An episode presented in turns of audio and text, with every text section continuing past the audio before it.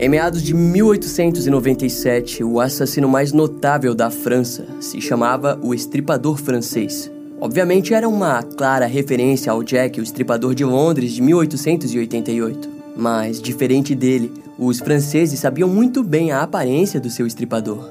De acordo com o jornal The Morning Post, o estripador francês era um homem magro e de bochechas encovadas. O seu rosto era pálido e parcialmente escondido por uma barba rala. O artigo do jornal deixou claro que você provavelmente sentiria desgosto ao encarar a face daquele criminoso. É dessa maneira que a França descrevia o homem que se tornou um marco feroz na história do país. E será exatamente esse mesmo homem que conheceremos no vídeo a partir de agora.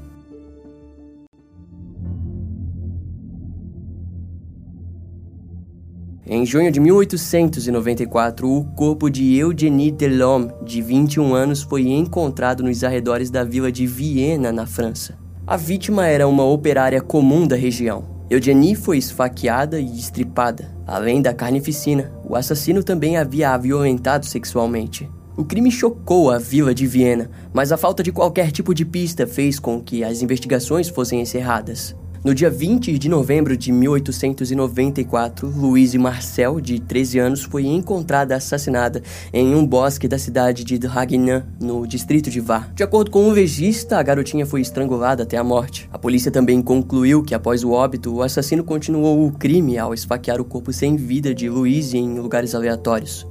Quase seis meses depois, no dia 12 de maio de 1895, o corpo de Augustine Mortieu, de 17 anos, foi encontrado em uma estrada próxima da cidade de Dijon, ao leste da França. Ainda no mesmo dia, outro crime semelhante foi relatado na cidade vizinha, em Etoules. Em ambos os casos, as vítimas tiveram suas gargantas cortadas. Na época, as investigações não conectaram os ocorridos, pois Augustine havia sido morta muito próxima de uma via pública. Ou seja, a polícia acreditava que um possível assalto que deu errado resultou na morte da jovem mulher. No dia 24 de agosto de 1895, a viúva chamada Mohan, de 60 anos, teve seu corpo mutilado encontrado em uma cabana na região pacata de St. Ours. Alguns dias depois, o corpo de Victor Portelier, de 16 anos, foi encontrado em um campo. O garoto era um pastor de ovelhas e foi atacado no próprio campo que atuava. Curiosamente, nenhum dos seus vizinhos perceberam o ataque. A garganta de Vitor foi cortada de orelha a orelha. Em setembro do mesmo ano, uma garota que também atuava como pastora de ovelhas foi atacada de maneira semelhante.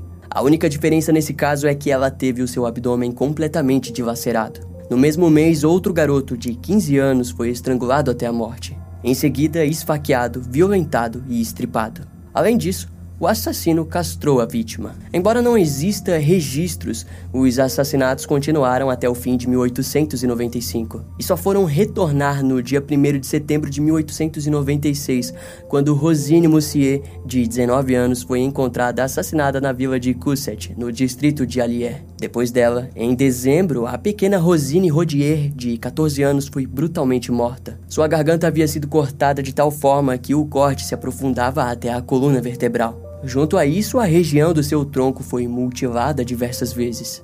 Assim como as outras vítimas, Rosine era uma pastora de ovelhas e foi morta no campo aberto. Nos meses seguintes, nenhuma nova morte aconteceu. Até que em junho de 1897, o corpo de Pierre Pillet, de 14 anos, foi encontrado apresentando os mesmos ferimentos. Naquela altura, essa série de assassinatos estava nas mãos do promotor Fonfuder, que acreditava que houvesse vários assassinos atuando por todo o sudeste da França. O motivo dele acreditar nisso estava no fato de que todas as testemunhas informavam que tinham visto andarilhos suspeitos perambulando pela região. Em alguns pensamentos, o promotor até mesmo acreditava que existia um tipo de epidemia criminosa se espalhando rapidamente entre os andarilhos. Tal epidemia foi chamada de contágio maligno. Na mesma época, o Ministério do Interior da França informou que registrou pelo menos 19 mil crimes atribuídos a andarilhos. A maioria deles haviam surgido após o famoso êxodo rural do século XIX na França que retrata a época em que milhares de homens foram levados à miséria e acabaram se tornando criminosos. Desse modo, o promotor Fonfrode sabia que seria impossível identificar os andarilhos suspeitos pela onda de assassinatos. No entanto, em algum momento, o caso de Pierre Pelé acabou chegando no conhecimento do magistrado Emiel Fourquet. Diferente de Fonfrode, Emiel ficou interessado na familiaridade que o caso de Pierre tinha com o de Victor Portelier, morto em 1895. Geograficamente falando, os dois casos estavam a apenas 30 quilômetros um do outro. Ao sugerir a possibilidade de uma conexão entre os crimes, Emiel descobriu sobre o caso de Augustine Mortru, também morta de maneira parecida em 1895. Para Emiel, ele estava mais do que certo de que os casos estavam conectados. Havia um certo padrão e em pouco tempo ele já estava com mais de sete casos de assassinatos parecidos em mãos. Em sua mente, aquela série de assassinatos o remetia ao infame Jack o Estripador que havia atuado em Londres em 1888. E o mesmo valia para os jornalistas, que, notando essa linha de investigação, passaram a conectar os crimes e chamaram o assassino desconhecido de o novo Jack o Estripador. Com a nova repercussão dos crimes, Emiel participou ativamente nas investigações. E vale ressaltar que o magistrado Emiel Fourguet era um homem bem diferente para sua época, pois nas buscas ele decidiu utilizar um pouco do método de investigação criado pelo criminologista Alphonse Bertillon. Nesse método, chamado de sistema Bertillon, se utiliza das medições do corpo humano para identificar diferentes tipos de criminosos. E através dessa lógica, Emiel criou dois gráficos. No primeiro, ele apresentou o método que o assassino havia utilizado em seus crimes. No segundo, ele criou uma lista de características físicas que o assassino poderia apresentar. Muito louco, né? Bem, hoje em dia isso é o que podemos chamar de perfilamento primitivo. No dia 10 de julho de 1897, Emiel enviou cerca de 250 mandados de prisão para cada um dos investigadores-chefes espalhados pela França. Junto ao mandado havia o perfil físico e comportamental que ele criou do suspeito. O seu plano era de que qualquer homem parecido com a sua descrição deveria ser preso imediatamente e enviado para o interrogatório. As forças policiais de todas as vilas tiveram êxito em suas buscas e centenas de homens foram presos e interrogados. Em seguida, todos os perfis dos suspeitos em potencial eram enviados para Emiel, que analisava cada uma das prisões. Mas algo repentinamente mudaria todo o curso das investigações. Em agosto de 1897, uma mulher estava coletando pinhas na região do distrito de Ardouché quando foi atacada por um andarilho que passava pelo local. A vítima, por outro lado, acabou revidando ao ataque e gritou alto o bastante para que o seu marido, filhos e vizinhos ouvissem.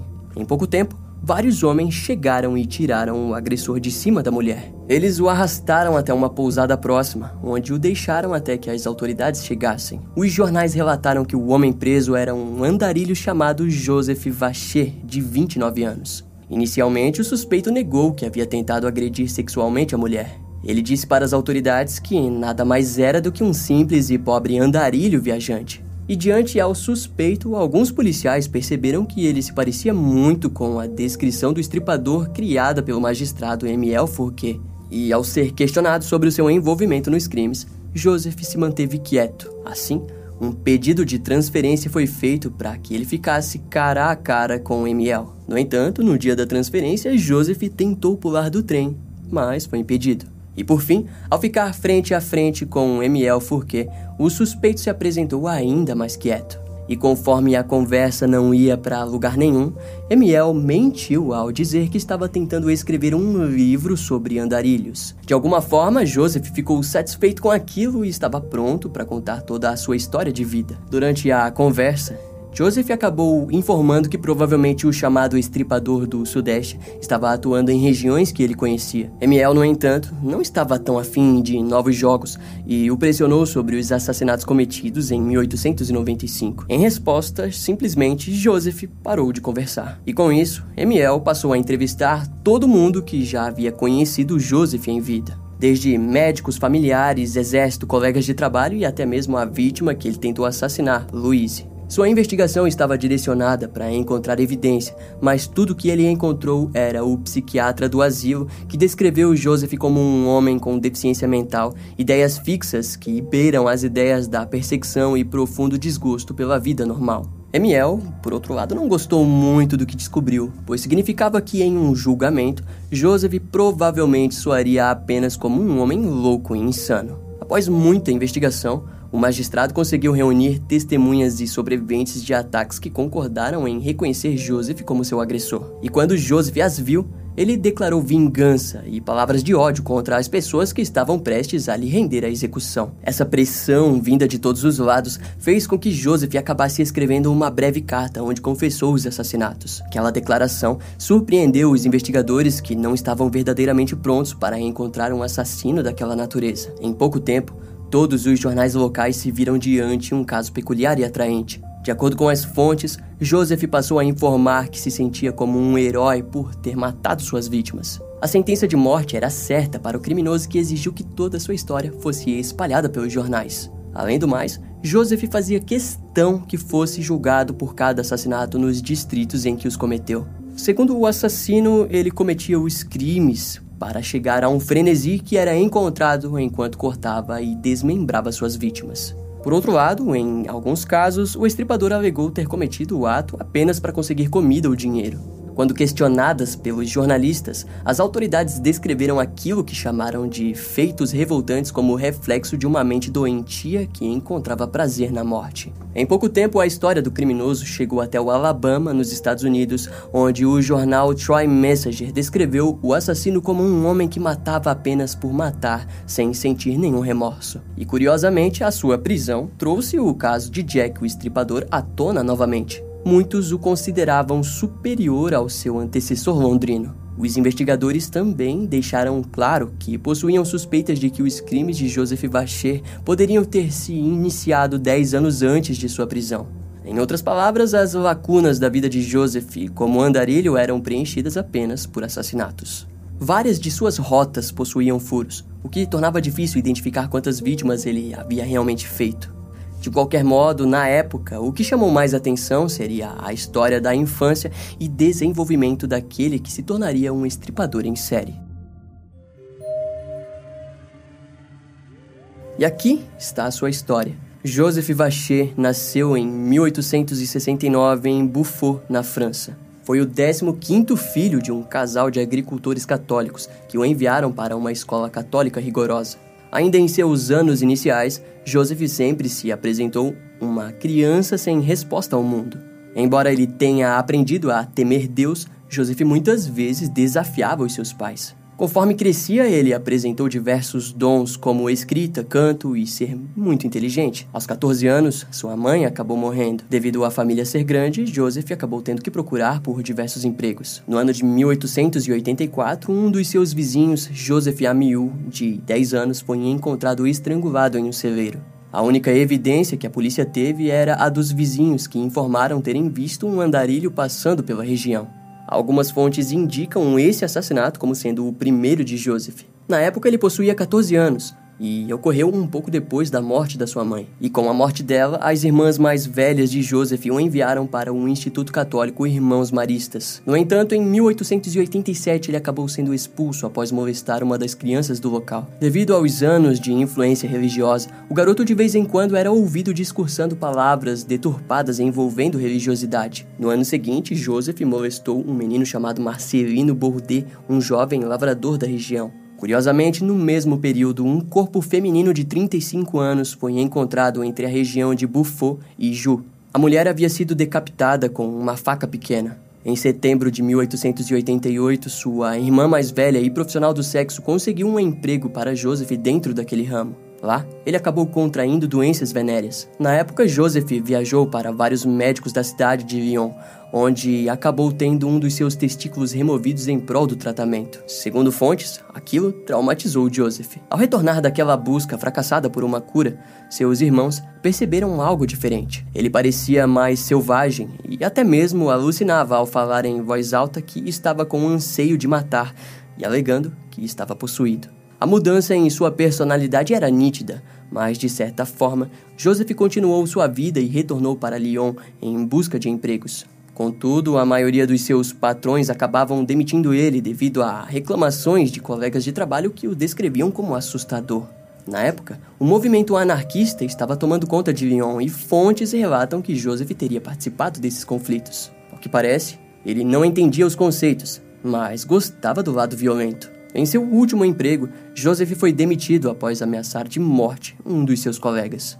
No dia 29 de setembro de 1890, o corpo de Olympe Buisson foi encontrado estripado em uma região de Varaciu, em Isère.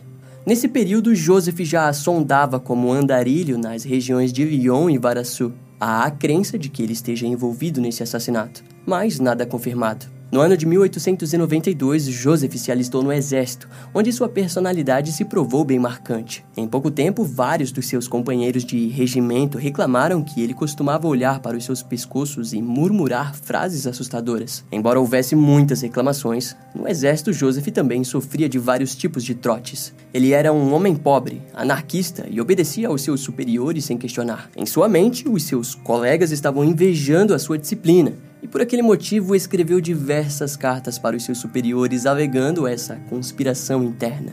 E bem, naquele período, Joseph conheceu Louise Benin, que nunca demonstrou desejar algo com ele. A rejeição fez com que ele tentasse cometer suicídio ao cortar sua própria garganta com uma navalha. E diante disso, o exército acabou dispensando o rapaz. Ao se recuperar, Joseph voltou a perseguir Louise. No entanto, ao ser rejeitado pela segunda vez, ele atirou quatro vezes contra a mulher e achando que tinha matado ela, Joseph disparou duas vezes contra o seu próprio crânio. Por sorte, Louise acabou sobrevivendo e Joseph teve um lado do seu rosto paralisado. Mais tarde, o criminoso relataria para os investigadores que esse evento fez com que ele passasse a odiar a sociedade. Posteriormente, Joseph tentou um novo suicídio, mas acabou sendo enviado para um instituto mental de Dole, no distrito de Jurá. Pouco tempo depois de estar internado, no dia 16 de junho de 1893, ele acabou sendo acusado por uma tentativa de assassinato da moça Louise Berran. O doutor-geral do asilo, Guillemin, teve que analisar o caso de Joseph e informar o nível de sua saúde mental. Em seu relatório, ele escreveu que Joseph era um indivíduo que sofria de insanidade e delírio. No asilo, Joseph acabava causando medo até em outros pacientes tão perigosos quanto ele. No decorrer dos meses, ele foi transferido para o asilo de St. Robert. Por volta do ano de 1894, os médicos o consideraram curado da insanidade. Assim, com 25 anos, Joseph Vacher estava prestes a se tornar o estripador do Sudeste. Sua onda de terror seguiu por quase quatro anos. Suas vítimas eram, em sua maioria, pessoas que estavam em pastos cuidando de animais ou algo parecido. Agora, se você assistiu o caso do Jack o Estripador aqui no canal, vai se lembrar que no vídeo citamos o perfil criado pelo famoso ex-agente do FBI John Douglas, onde ele relatou que provavelmente o criminoso possuía algum tipo de defeito físico além de que provavelmente apresentaria uma saúde mental deteriorada e doenças venéreas causadas pelo contato com áreas de prostituição. Provavelmente, ele deduziu boa parte do seu perfil através do caso de Joseph Vacher. Desse modo, conseguimos ter um pequeno vislumbre de quem teria sido Jack em vida e em como sua mente aos poucos se tornou um lugar com fantasias deturpadas. Ao ser preso, Joseph informou aos investigadores que após cada assassinato, ele corria para o lago mais próximo que achava e lavava cada vestígio de sangue. Ele também costumava se livrar completamente da roupa que usou durante o crime. Em outras palavras, embora houvesse a falta de clareza mental, após o assassinato, Joseph possuía a capacidade de retornar ao estado presente e se livrar das provas contra si mesmo, algo que provavelmente Jack de Londres também fazia. Os itens apreendidos com Joseph foram um saco de malhas onde continha várias mudas diferentes de roupas. E antes de ser levado a julgamento, Joseph confessou cerca de 10 assassinatos. Quando mapeada, a região que ele cobriu foi de 600 quilômetros. O corpo de uma décima primeira vítima foi encontrado pouco antes dos preparativos para o julgamento. No entanto, julgar Joseph Vacher por todos os seus crimes se provaria algo difícil e frustrante para as autoridades francesas. E antes mesmo do julgamento acontecer, Joseph lutou para evitar a pena de morte. Para isso, ele contou histórias extravagantes de um cachorro louco. De acordo com o criminoso, ele havia sido mordido por um cão que o passou raiva. Além disso, ele se comparou a Joana d'Arc e disse que havia sido enviado por Deus. Em resposta, os jornais passaram a considerá-lo uma farsa repugnante. Para eles, era nítido que o criminoso sabia muito bem o que estava fazendo durante os assassinatos. O pré-julgamento ocorreu e foi rígido pelo Tribunal Assis da França. Joseph apareceu com o seu chapéu de coelho branco, que para muitos era o criminoso tentando parecer um pouco mais puro. E acredite ou não, toda essa fachada sumiu quando, durante os procedimentos judiciais, ele começou a uivar e gritar enquanto os detalhes de suas carnificinas eram descritos. O principal especialista, chamado pela promotoria, foi o médico forense e criminólogo francês Alexandre Lacassange. Antes disso, Alexandre surgiu no processo criminal contra Joseph Vacher para concordar que, sem sombras de dúvidas, Joseph estava lúcido durante os seus crimes e, sendo assim, legalmente são para ser levado a julgamento. Futuramente, Alexandre escreveria um livro onde comparava Joseph Vacher com assassinos em série como Gilles Doré e Jack o Estripador. Mas enfim, durante as próximas fases judiciais, o criminoso frequentemente gritava o nome de Deus e de Joana d'Arc. E o júri se irritava cada vez mais com a presença de Joseph. No entanto, a acusação só conseguiu levá-lo a julgamento apenas pelo caso de Victor Portelier, de 16 anos, assassinado em 1895. Assim, no dia 28 de outubro de 1898, Joseph Vacher foi condenado e sentenciado à morte. Sua execução foi marcada para dois meses depois, onde ocorreu no dia 31 de dezembro de 1898, e o seu carrasco foi Louis Debler, de 75 anos. Era véspera de Ano Novo. Simbolicamente era o dia perfeito para acabar de vez com o mal que Joseph trouxe ao mundo. Cerca de nove anos antes, o carrasco Louis Debler havia sido o melhor em seu trabalho pela França. Contudo, na época ele havia desenvolvido uma fobia por sangue, mas de alguma forma, dessa vez estava mais do que pronto para executar o estripador. Enquanto se preparava com a lâmina, ele pôde ver Joseph Vacher sendo trazido contra sua própria vontade através de chutes e arrasto. Assim que botaram o desesperado Joseph na guilhotina, ele olhou para o seu carrasco e disse que Louis estava cometendo um crime, assim como ele. No entanto, ele não se comoveu com as palavras daquele que era chamado como um assassino em série. O número de vidas de crianças inocentes que haviam sido ceifadas pelo criminoso falou mais alto do que as palavras de desespero de Joseph, e nem mesmo a fobia por sangue do carrasco pôde parar aquela lâmina. Poucos segundos depois, Joseph Vacher teve sua cabeça desconectada do seu corpo. No fim, ainda hoje, o número real de assassinatos cometidos pelo estripador é incerto. De acordo com fontes, Joseph confessou 11 assassinatos, mas há chance de ter estripado pelo menos 22 vítimas. Infelizmente, ele foi condenado apenas por uma dessas mortes. O motivo disso foi a escassez de provas que conectasse ele aos crimes. Embora não há detalhes de como a promotoria o conectou ao assassinato de Victor Portelier, vale dizer que foi somente graças a ele que Joseph foi julgado. Depois da sua execução, muito se falou sobre a facilidade que Joseph teve em cometer seus crimes. A culpa disso foi vista devido à falta de comunicação entre as pequenas vilas onde ele esteve. A carnificina assustou os camponeses pobres da região, que não sabiam explicar a morte dos seus entes queridos. Enquanto isso, lá estava Joseph caminhando pelas pequenas vilas com seu acordeão, o qual ocultava suas ações macabras. Alexandre Lacassante ficou surpreendido com a profundidade da investigação do magistrado Emiel Fourquet e, por aquele motivo, insistiu na criação de um banco de dados nacional. Aquela exigência mais tarde seria o primeiro passo para a criação da Comissão Internacional de Polícia, conhecida mundialmente como Interpol. O cérebro dissecado do estripador da França permanece até hoje na Faculdade de Medicina de Paris. E, de certa forma, Joseph Vacher continua assombrando a história criminal do país e também do mundo. Esse caso vai ficando por aqui. Eu espero que você tenha gostado. Não esquece de me seguir nas outras redes sociais. Meu Instagram é brian.m com dois M's, E M M E. E não deixe de conhecer o meu canal no YouTube com os episódios mais recentes que irão demorar um pouco mais para vir aqui pro podcast. Eu vou ficando por aqui, até a próxima e tchau.